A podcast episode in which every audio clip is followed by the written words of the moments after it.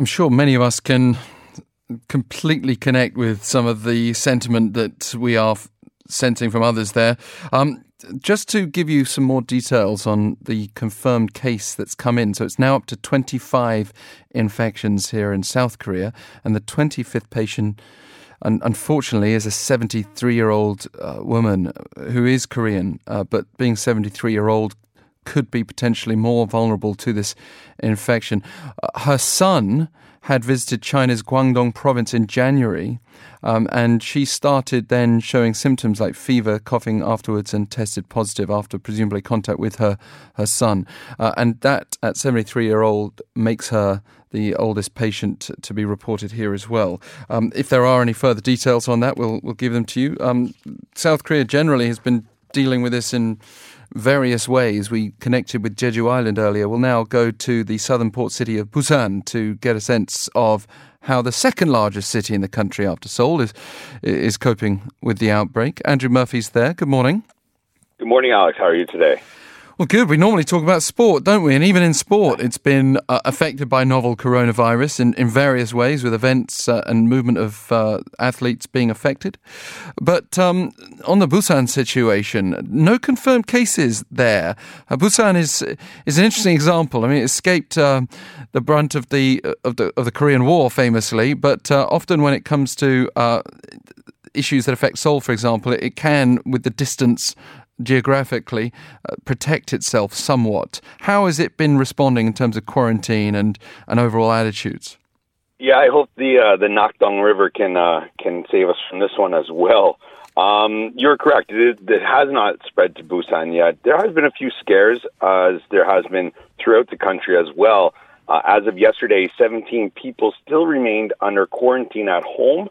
Uh, 60 others are being monitored by local health officials because of possibly where they may have traveled or who they may have come in contact with. But those those people are not. Uh, they do not have any symptoms. They're just being monitored. Uh, 86 others have tested negative for the coronavirus. Now, last week there was a, a big scare because there was a family here in Busan. Uh, they had, were in contact with the 17th patient uh, that was uh, tested positive on the 25th. Now, all five members of the Busan family that have come in, that came in contact with this the 17th patient have tested negative. Uh, since the parents of the Youngjaegu Elementary School student both tested negative, three of their children also tested negative at the Busan Metropolitan City Institute of Health and Environment. Now, the student's elementary school was also closed on Friday and yesterday to sanitize classrooms and facilities, and the school is still unsure if they're going to reopen uh, this week or not, just to kind of keep things, uh, I guess, uh, tabs on everything, if you will.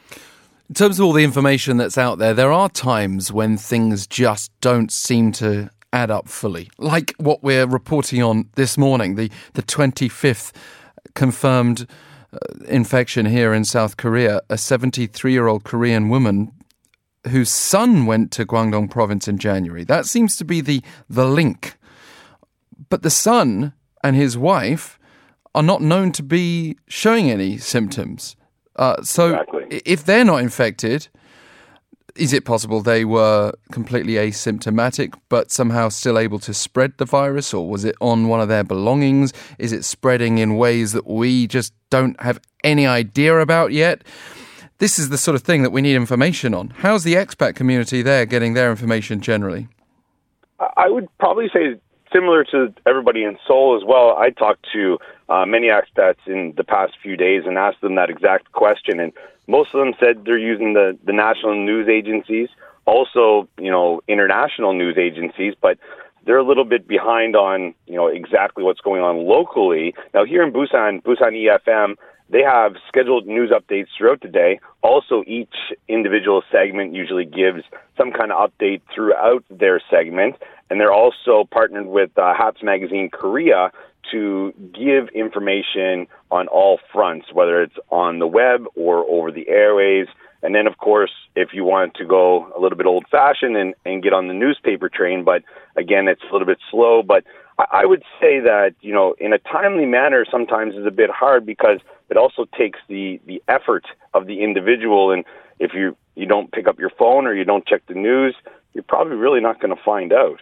Yeah, I, I, mean, I've found the international news outlets as well to be fairly mixed. Uh, and it sort of depends where they are in the the international time zone as, as, well. But if you want details like how many cases there are, they can be a bit behind. But generally, with with the important details, it is worth going to a reputable news source because the, the more tabloid versions out there are are not afraid to spread claims that cannot possibly be substantiated. But by the way, do you see more people wearing masks? Is there a, a big change in public habits there? Uh, I would say yes. Now, I have two young children myself, and I monitor the the air quality. You know, every morning when we get up because we send them to school, and they should have a mask on or not.